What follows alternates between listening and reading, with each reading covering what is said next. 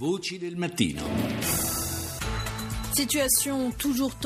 Situazione sempre tesa in Gambia mentre il presidente uscente Yahya Jammeh rifiuta di cedere il potere e le truppe africane dell'ECOWAS sono pronte a intervenire militarmente. Ieri il successore di Jammeh, Adama Barrow, ha prestato giuramento a Dakar in Senegal. In Siria ha raggiunto accordo per il cessate il fuoco a Wadi Barada nella regione di Damasco. A poche ore dal potere i Trump arrivano a Washington, celebrazioni a poche ore dal giuramento del presidente eletto come 45esimo presidente degli Stati Uniti.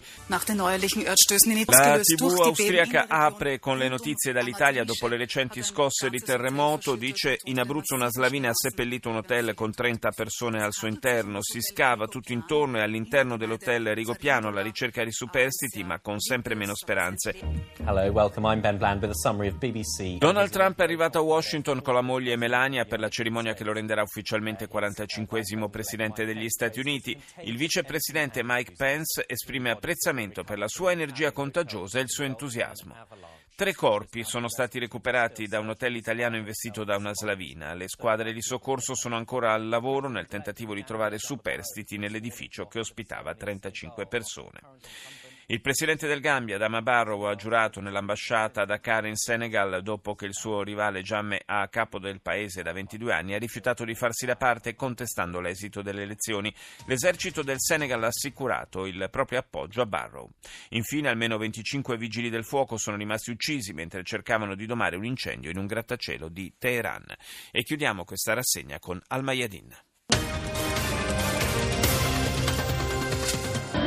مخاوف من عشرات القتلى والمفقودين في انهيار ثلجي في إيطاليا La televisione libanese apre con la tragedia dell'hotel Rigopiano, decine i dispersi in Italia a causa delle valanghe causate dal terremoto, dice.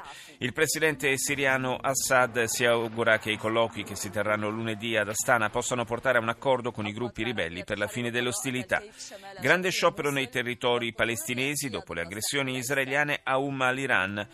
L'incendio e il successivo crollo di un palazzo a Teheran causano la morte di 30 vigili del fuoco. Il presidente Rouhani ordina che venga fatta un'inchiesta. Infine, le forze irachene liberano altre zone di Mosul.